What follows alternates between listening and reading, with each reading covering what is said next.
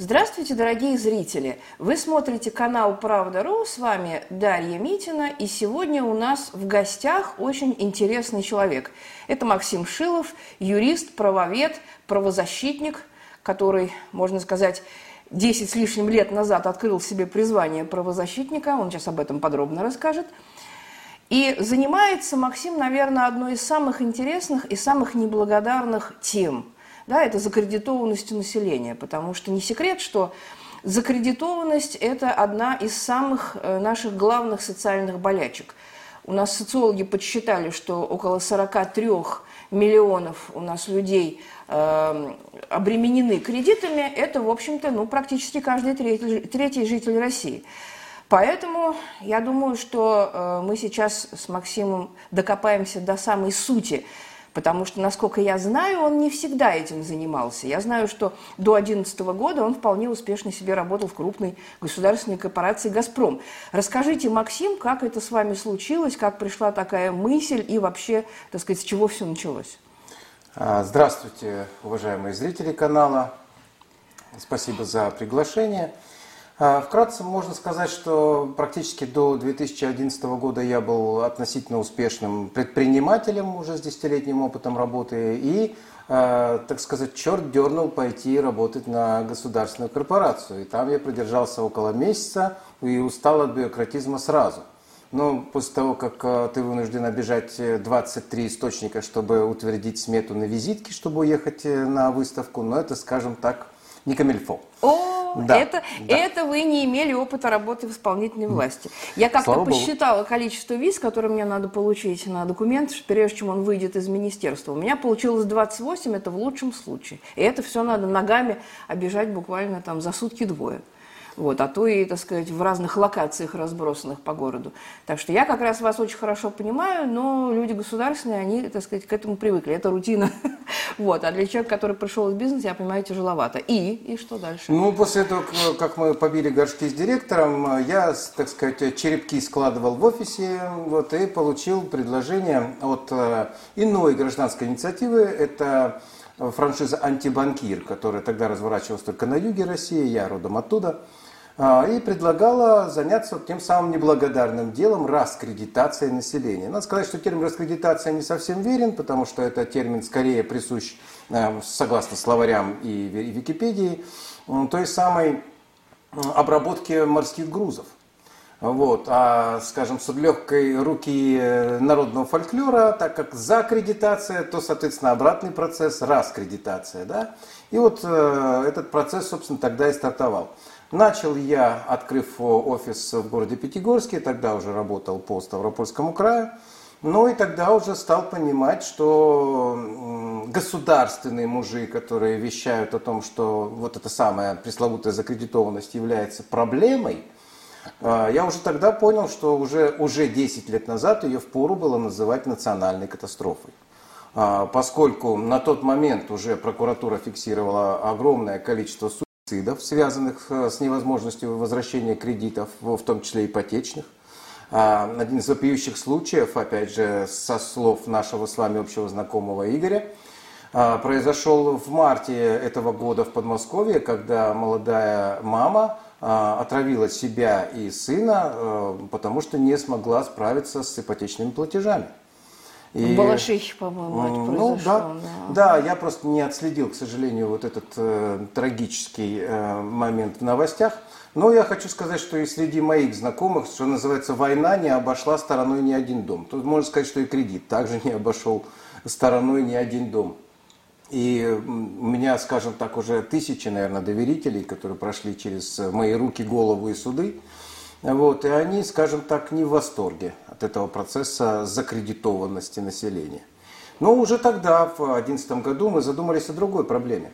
Ведь не секрет, что э, тем самым э, органам не доверяет большинство населения, имеется в виду, они уже перестали доверять этим самым органам официальным, которые их якобы защищают. Я сейчас говорю о э, стане юристов, адвокатов, отчасти правоведов, отчасти тогда народившихся антиколлекторов – и если верить э, не менее уважаемому каналу «Главтема народ», э, который в купе с господином Карауловым проводил недавно, ну, сравнительно недавно, год назад опросы, э, по доверию той самой ветки, той самой государственной власти, то есть по их выборке, я считаю, достаточно репрезентативной, около трех миллионов человек, рейтинг 1,8%. Рейтинг доверия. Рейтинг доверия, конечно же. И... Скажите, пожалуйста, сразу возникает несколько вопросов, вот, прямо вот интуитивно. А, люди, вот эти юристы, которые обычно занимаются эти, этими делами, они же, наверное, не из альтруистических побуждений, они за процент, наверное, работают или как? Дело в том, что мы устали фиксировать, э, скажем, нерадивое отношение некоторых юристов и даже адвокатов, которые даже получив предоплату, ну, считают своим долгом не являться в заседании. Угу. Вот, это Но ну, же... это просто кидать называется по- а, по-русски, если. Мы сейчас будем около проблемы бродить, а я хочу ближе к решению. Угу. Вот. И уже тогда, с учетом того, что у меня, так сказать, бэкграунд э, следующий, то я закончил и президентскую программу, стажировался в Германии, в том числе в Deutsche Bank, э, проводил презентации, бизнес-тренинги, я уже и имею педагогический опыт обширный. Я уже тогда задумался над тем, чтобы создать систему, а, которая бы давала возможность человеку обойтись без тех самых юристов, а, адвокатов и прочих товарищей вот этих, которые, как оказалось, совсем не товарищи для очень многих тех, кто к ним обратился. А, и поэтому я попытался создать именно такой тренинг, тренинг, такую мини-школу, можно сказать, для того, чтобы можно было обучить человека самому это все делать. Ну, с легкой руки наших же доверителей она была названа «Курсы молодого бойца кредитного фронта». Угу. То есть э, вы утверждаете, что любой человек, даже не имеющий юридического образования профильного, да, он в принципе способен э, при определенной, так сказать, подготовке за себя постоять. Абсолютно верно. Мало того, скажу больше, что, во-первых, не боги горшки обжигают, а во-вторых, вот те самые курсы молодого бойца прекрасно давали возможность отражать э, атаки даже войск вермахта, там же под Москвой той же зимой 41-го. Конечно, не с тем успехом и не в той форме, как хотелось бы, но очень даже в виде сдерживающего фактора подошли. Но другой момент оказался в том, что э, все пять лет юридического вуза оказалось можно скомкать до пяти дней. А те темы, которые нужны для освоения тому же самому заемщику, который оказался в нелегкой ситуации, они скукоживаются, если так можно выразиться, до 28 основных тем. И все. И освоив вот эти азы, получив шаблоны документов, человек вполне себе способен ну, процентов на 80 обойтись э, без э, квалифицированной, назовем в кавычках, юридической помощи. Потому что за 10 лет даже в рамках своего края и СКФО Северо-Кавказского федерального округа я нашел всего двух юристов, которые способны отвечать за свои слова и тем более дела. Вот у меня в руках брошюрка ваша, и здесь 28 как раз главных ключевых тем – которые вы рассматриваете. Здесь очень интересные заголовки. Чего не делать банковскому должнику? Как не платить по кредиту законно? Как защищаться от банков? Как победить банк в суде? Как вести себя на судебном заседании? И так далее. Вот здесь такие пошаговые как бы инструкции, да, причем разного объема и формата, как я погляжу. Э, сразу несколько наводящих вопросов у меня возникает. Вот э, борьба с коллекторами, это я очень за, это я очень поддерживаю, потому что я считаю, что это вообще на самом деле коллекторская деятельность, ну, моя точка зрения, она, она должна быть запрещена. С моей точки зрения, это преступление вот, против человека, э, и совершенно это вот как бы наша капиталистическая реальность, которая, так сказать, привнесла эту замечательную э, штуку, как коллекторство. Э, вопрос сразу, поскольку вы наверняка те, тему отслеживаете. Не, недавно, если вы помните, месяцев, наверное, несколько назад, некоторые депутатские фракции в Госдуме выступали с инициативой о запрете коллекторской деятельности. Все пошумели, значит, похлопали, значит, все очень, так сказать, одобрительно об этой идее высказались, значит, прошла некая кампания рекламная даже в э, средствах массовой информации, а потом тема как-то затихла, умерла. Вот в какой стадии там это все? Или это все просто поговорили и разошлись? Пять ответов на этот вопрос э, в хронологии событий. Первое – большинство, подавляющее большинство, как банков, так и коллекторских агентств имеют конечных бенефициаров в виде иностранных агентов, то есть иностранных организаций. Назовем угу. так, оговоримся. То есть это как минимум фонды, это как минимум иностранные бенефициары, в том числе расположенные в офшорах. Угу. Второй вопрос. Вы э, упомянули только коллекторов, но процитирую Аристотеля, который утверждал, что именно банковский судный процент является несчастьем, позором и преступлением против человечности и человечества. И это же и открывает первую страничку э, нашего труда раскредитация, его изречения. Вот, я помимо маленьких, э, коротеньких методичек вижу большие фолианты. Давайте покажем его нашим зрителям. Да, вот. друзья. Это, это объемный труд, семинар, том. тренинг, раскредитация, первый том. Да, выглядит очень солидно. А, надо сказать, что мы все это делаем, что называется, на коленках, потому что объем постоянно растет. Уже сегодня здесь около 400 страниц в этих 28 тем и более 100 шаблонов документов отработанных, прошедших обкатку и обтирку в судах, у приставов, в мировых То есть судах, это не только шаблоны далее, документов, это еще и успешные кейсы ваши, так сказать, из практики. Я, э, да, и понимаю, кейсы да? в том числе сосредоточены в этой маленькой брошюрке. И я ориентирую наших э, зрителей – на русскую пословицу о том, э, когда и чем считают цыплят. Их считают по осени, а мы назвались результатом, потому что именно результат хочет э, видеть перед собой человек, который покупает услугу, хоть медицинскую, хоть образовательную, хоть юридическую. Соответственно, он хочет видеть результат в виде того, что вот это бремя, непосильное бремя кредитов с него, ну, если не снято целиком, то хотя бы несколько придержано. Да? Возвращаясь к ответам на ваши вопросы по коллекторской деятельности, да, абсолютно уверен в том, что это офшоры. И коллекторская деятельность, согласен с вами, она должна быть запрещена в нашей стране и не только в нашей, скажу я вам, потому что это крупные фонды э, заведуют этим. Достаточно посмотреть выписки из ЕГРЮ по данным организациям. Что касается банков, для вас, возможно, будет это откровением, но э, что касается инициативы думцев, так называемых, да, они не заглядывали в выписку по Центральному банку Российской Федерации из налогового органа. А я еще в 2015 э, году с изумлением обнаружил, что Центральный банк Российской Федерации э, не имеет ОПФ, организационно-правовой формы. Там же я не нашел и состава учредителей. Там же я не нашел отраженного состава конечных бенефициаров. Там же я не нашел права этой организации выдавать кредитным организациям лицензии на право выдавать кредиты населению Российской Федерации в валюте Российской Федерации. Вторым открытием и откровением стало обнаружение в выписках по ведущим, так называемым ведущим банкам Российской Федерации отсутствующего акведа вида экономической деятельности выдачи кредитов и займов. Ну и, соответственно, напрашивается вывод о законности всего этого мероприятия с выдачей того, тех самых кредитов и займов. Я уже не говорю о тех бандитских кредитах и займах, которые выдают, под которые выдают займы МФО, микрофинансовые организации, микрокредитные организации. И я сам видел договор займа с процентной ставкой 2860% годовых. Поэтому вот эти самые моменты не позволяют говорить об этом как о проблеме. Это национальная катастрофа. Но э, не меньшие, э, скажем так, э, э, недальновидцы утверждают э, и пытаются проталкивать в народ идею о кредитной амнистии. Собственно говоря, если выясняется, что, допустим, медицинская организация либо, либо образовательное учреждение оказало услуги без лицензии, угу. то правовые последствия всего этого очевидны. Но это все равно, что депутаты решили бы предложить простить долг за некачественно или незаконно оказанную медицинскую услугу, юридическую услугу, а финансовая это чем лучше или хуже? Она должна подчиняться тем же требованиям.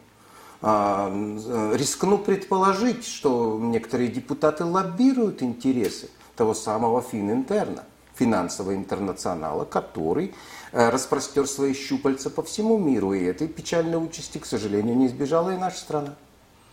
Ну, насколько я знаю, инициатива пока что ничем не закончилась. Чтобы закончить уже с э, мрачной темой коллекторства, скажу, что, в общем, действительно для меня э, коллекторские агентства – это действительно чисто бандитские организации, которые прибегают э, просто к криминалу, да, криминальным методом. Вот вы упомянули случай с самоубийством в Балашихе я помню жуткий случай двухлетней давности, когда э, в Нижегородской области запытали утюгом просто коллекторы человека, а вот, должника. Вот. И таких случаев масса, просто не все они попадают в прессу. И поэтому, если бы действительно э, это решение, оно нашло какое-то свое продолжение, да, они просто так поговорили, то, наверное, было бы хорошо. Вот. Но давайте оставим пока в стороне э, коллекторов и поговорим про банки, потому что на самом деле с эмоциональной точки зрения я абсолютно, так сказать, вашу тему понимаю и разделяю.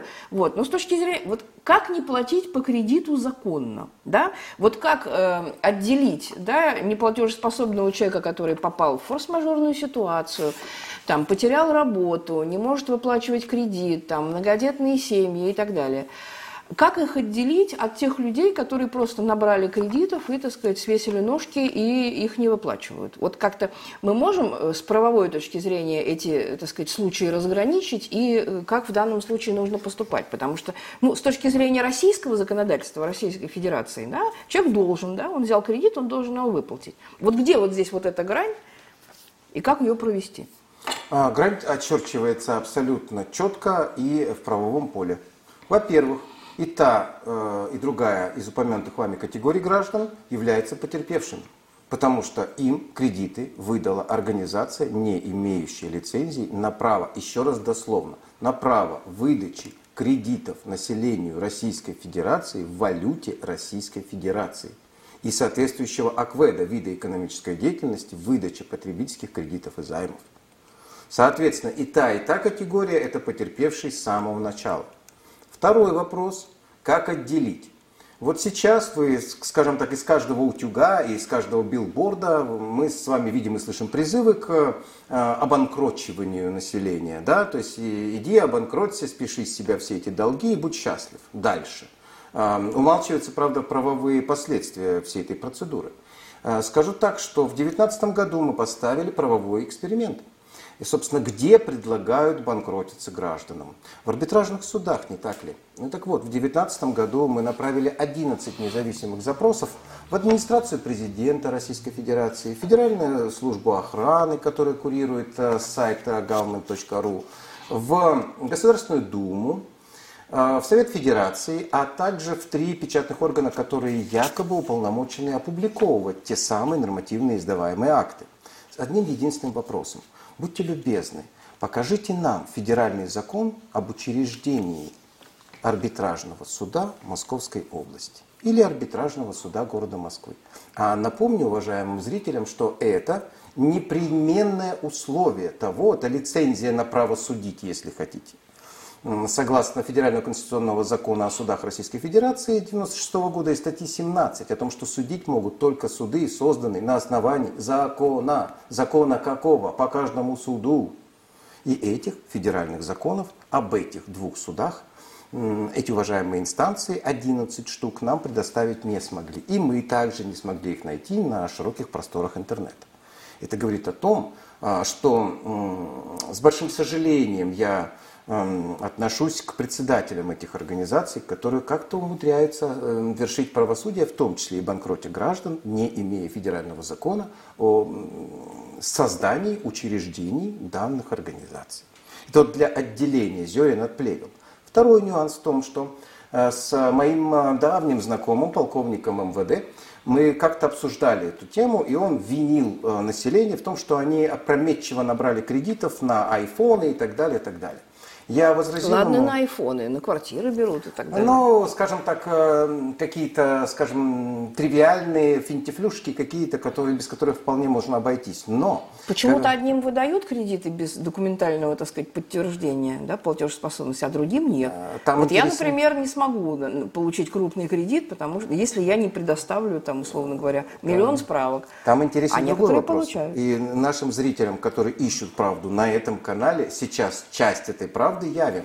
Потому что мы с 2011 года мониторим по открытым источникам, на что же, собственно, брали кредиты. Да, вот это интересно. И вот а, получается, что четыре основных беды, ну, проблемы человека – это пожениться, похорониться, поучиться и полечиться. Вот на эти угу. четыре категории налогоплательщики Российской Федерации, где эти четыре категории проблем как раз и должны решать те самые думцы – на эти краеугольные четыре человеческие нужды человек берет кредит под атомные проценты. Угу. Это ли не геноцид? В том числе, может быть, и финансовый, но с последствиями, о которых мы говорили, о той самой Балашихе. Угу. И мы подходим к самому интересному моменту. Вот что э, с реальной точки зрения будет считаться вашим успехом в суде? Вот вы выиграли, допустим, процесс. Это означает ли, что к человеку не придут приставы, не опишут его имущество и, так сказать, перестанут с него взимать? Или как это выглядит на практике? Итак, когда вы спросили о том, как отделить зерна от плевел, да, вот эти две, э, не, не, не в двух категориях вопрос, а в категории иного порядка. То есть, если удалось доказать в суде, что эта сделка незаконна, типа состоявшаяся сделка о выдаче кредита, э, наличествуют многочисленные нарушения банком, вот, э, наличествуют многочисленные нарушения норм материального процессуального права судом, и, в общем-то, решение суда в том числе и, допустим, первой, а то и второй инстанции, и далее, э, признать отсутствие задолженности. Таким образом, мы ратуем сейчас только за законный способ списания задолженности в суде через победу над банком. Угу. Ну, как бы, что э, с точки зрения потерпевшего понятно, но с точки зрения Э, самого банка, если вам удалось это в суде установить и доказать, что, в общем-то, э, кредит выдала организация, которая не имела права выдавать, да, не имея соответствующих лицензионных документов и так далее, по логике, что должно следовать? Значит, отзыв лицензии у банка, да? То есть, по идее, он должен прекратить свое существование. Но что-то вот про такие кейсы я вот не слышала лично, может быть. А, я приведу вам пример. Э, это исследование 2018 года а, и мы вспоминаем а, басню о Федота Стрельца, вот и ушлый вы народ, всяк другого мнит уродом, несмотря что сам урод. То есть всяк другому выдает лицензии, хотя сам ее не имеет. Угу. Это насчет связки ЦБ и прочие банки. Вы открываете, допустим, а, выписку из ИГРЮ по ГУ, МВД, по такому-нибудь краю, и не видите там лицензии на оружие. А именно эти лицензии на оружие, это самое ГУ, раздает ЧОПом. То есть это не единственное, вот, э, с точки зрения финансов или банка, вот это злоупотребление, да, э, скажем, правовое, да, это реалии, к сожалению, касается и вот остальных моментов. Кстати, я не увидел лицензии на оружие ни в выписках по ФССП, Федеральной службе судебных приставов, ни по УФССП, Управлению Федеральной службы судебных приставов, которые, кстати, не отражены в выписке вообще, как филиалы, доп. офисы. Федеральной службы судебных приставов. Ну, так они через это и получают оружие на самом деле. А, я и не нашел, ЧОПы, и не только ЧОПы, Я не нашел документов, почему МВД имеет право, допустим, не получать лицензию на оружие. Почему приставы имеют право не получать лицензию на оружие. Сейчас Росгвардия по той же схеме ну, у нас идет. Про Росгвардию сказать, сказать не могу, ее выписку пока не видел как раз относительно Росгвардии сейчас законодательные изменения. То есть мало того, что ее там приравняли ко всему, она теперь у нас много чего может. То есть не, не просто оружие это получить, да, каким уж образом, да, а э, применять его совершенно неограниченно, без предупреждения и так далее. То есть раньше у нас имели, э, так сказать, другие сотрудники это право, теперь как бы наделили этим правом Росгвардию. То есть теперь это, наверное, одна из, так сказать, таких самых сильных спецслужб. Но мы отвлеклись. Расскажите мне, пожалуйста, вот э, вы, так сказать, набрали какое-то портфолио, значит, успешных вот этих процессов. У вас это получилось, вы поняли, что действительно не боди горшки обжигают и что можно это делать. Вот как вы делитесь этим с другим? То есть у вас лекции, у вас тренинги, у вас кто к вам приходит, вот, как э, у вас, так сказать, обучаются и э, что, собственно говоря, нужно сделать, чтобы, э, так сказать, научиться там, всему тому, чего умеете вы сами. Ну, во-первых, я ориентирую наших зрителей, а, и не только, естественно, зрителей этого канала, это будет ретранслироваться где-то еще. Я хочу сказать, что та же самая пословица «цыплят по осени считают», то есть огромное количество псевдоправоведов – псевдо, скажем, юристов, которые заявляют о том, что они научились списывать долги. Вот э, вы знаете о том, что есть некое движение по восстановлению э, Советского Союза, есть движение которое, очень живых мужчин и женщин. Я с уважением отношусь, никого не хочу огульно обвинять.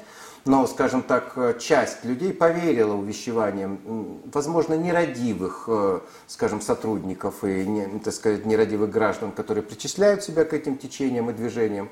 А, и за какие-то там ковришки получили какие-то шаблоны, которые якобы стали, ну, ну, ожидалось, что они помогут в судах, помогут у приставов и так далее. Соответственно, ничего не получилось.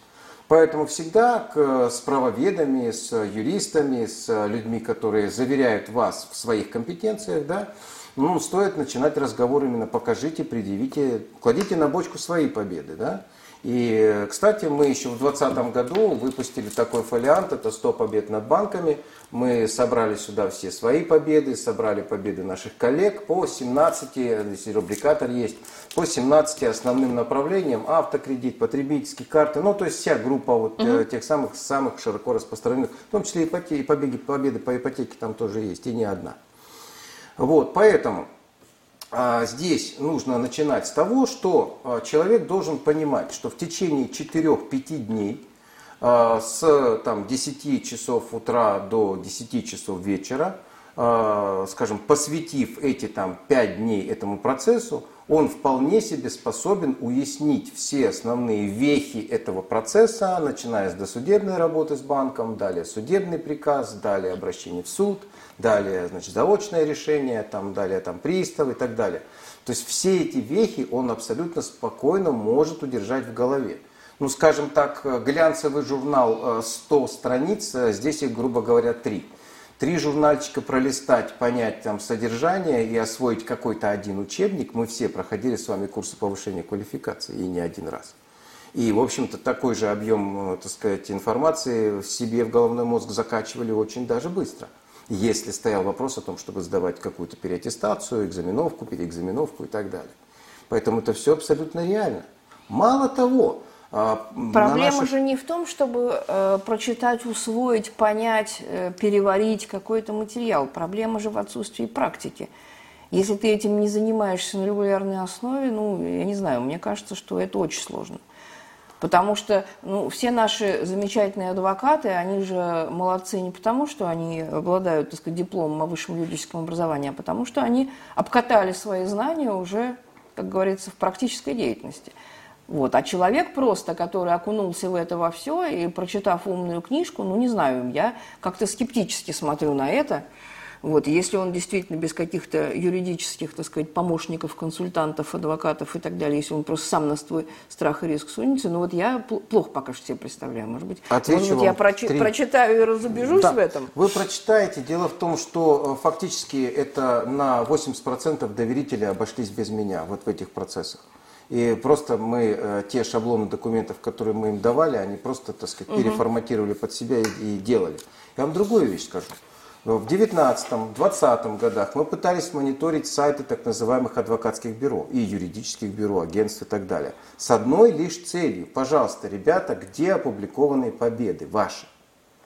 Но э, кроме закамуфлированных каких-то фактов о том, что они где-то, как-то, что-то, чего-то победили, там мы ничего не нашли. Нас интересовало на самом деле только три ссылки.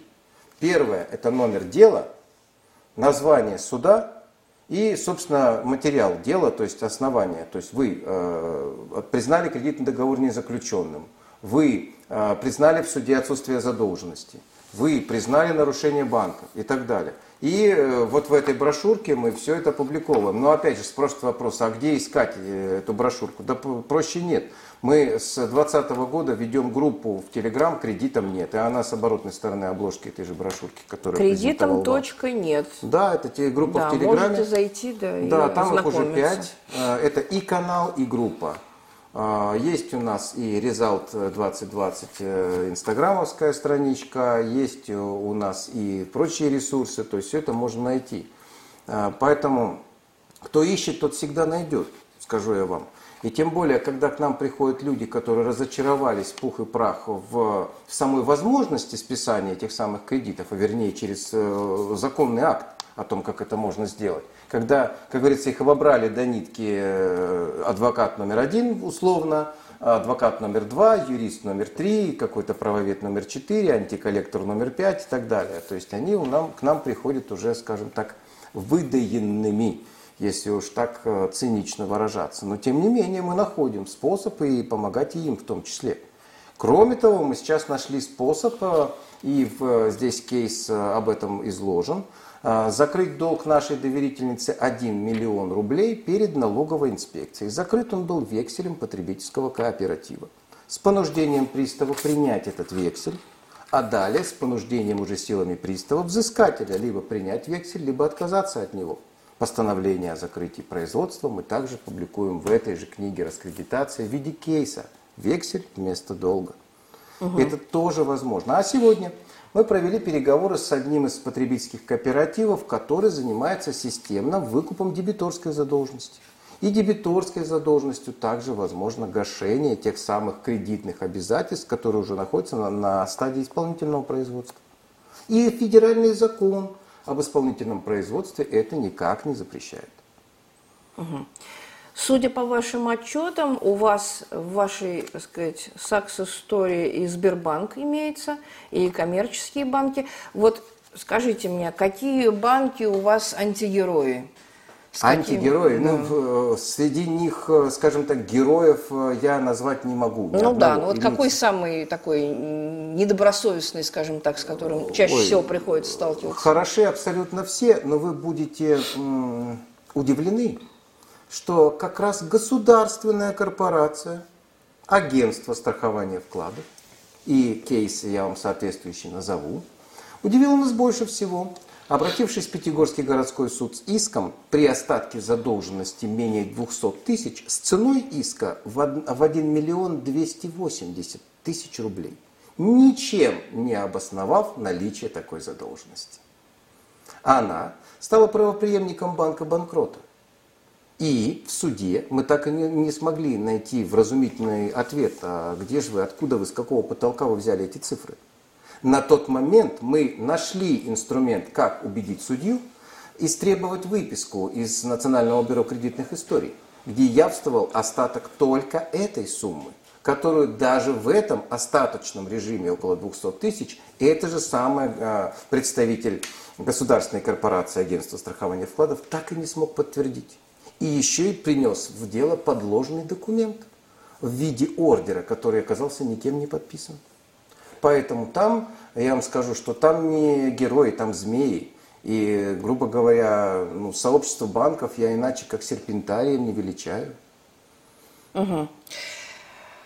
Очень интересно с вами беседовать. Мы с вами должны плавно э, двигаться к финалу. Вот. Мне хотелось бы, чтобы вы, во-первых, рассказали подробно значит, нашим зрителям, как вас найти, какие у вас группы, значит, ваши тренинги, ваши соцсети, чтобы любой любой, так сказать, человек, который попал в беду, мог вас, так сказать, найти, обратиться и обратиться, так сказать, к результатам вашего труда, да.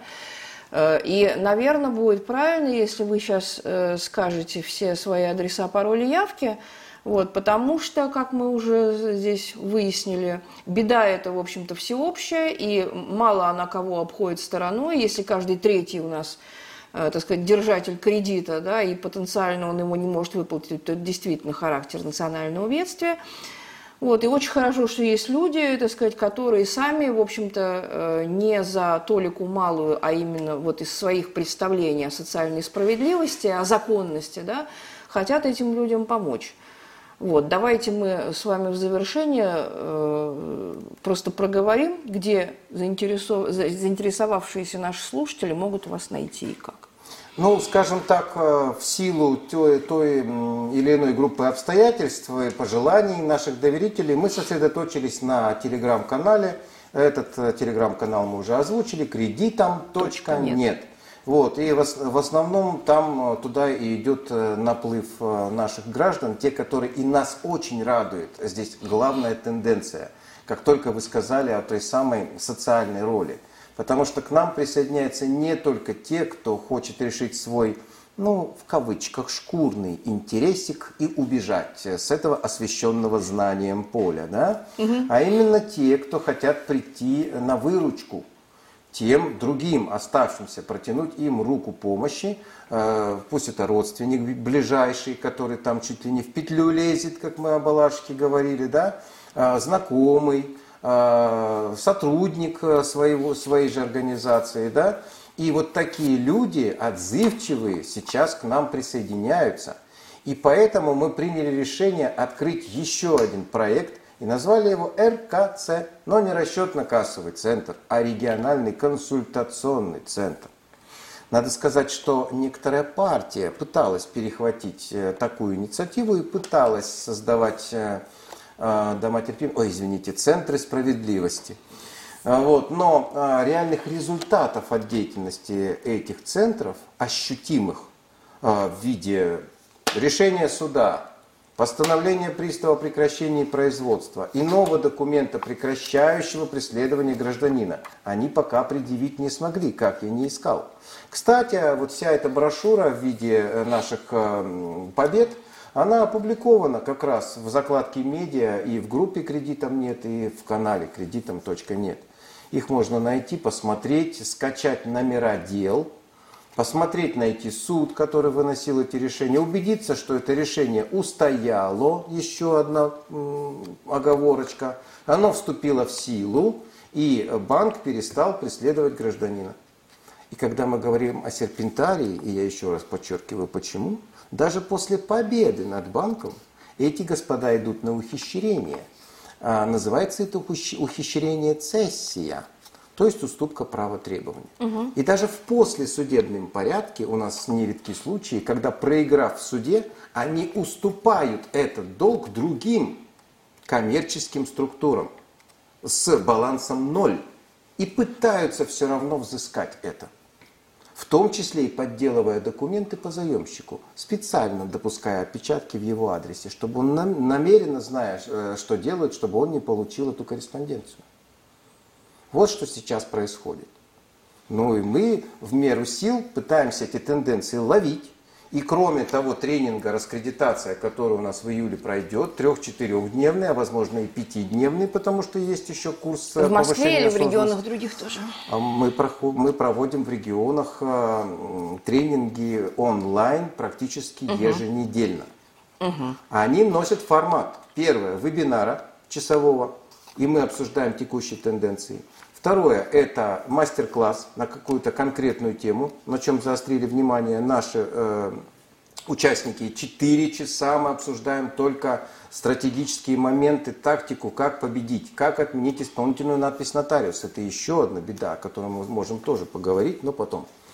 Вот. А также в марафонах, которые длятся и один день целиком, а могут занимать и несколько дней, там, где мы конкретно отрабатываем, оттачиваем навыки борьбы. Навыки успешной, конечно же, борьбы, а не просто говорильни. Чем грешат, к сожалению, многие сообщества в, в любых мессенджерах. Дорогие друзья, с нами был очень интересный человек, юрист, правовед Максим Шилов, который считает своим социальным гражданским долгом помогать людям в общем-то, сражаться с недобросовестными банками. Вот, это очень благое дело – Понятно, что еще не все понятно. Наверное, э, так сказать, э, так вот с кондачка это и не может быть понятно. Поэтому мы всех адресуем к телеграм-каналу кредитом.нет.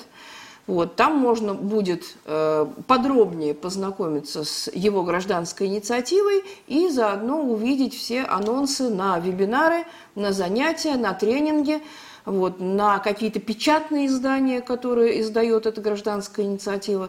Кредитом нет, раскредитация, вот эти ключевые слова. С нами был Максим Шилов. Спасибо за внимание. Всего доброго. До свидания.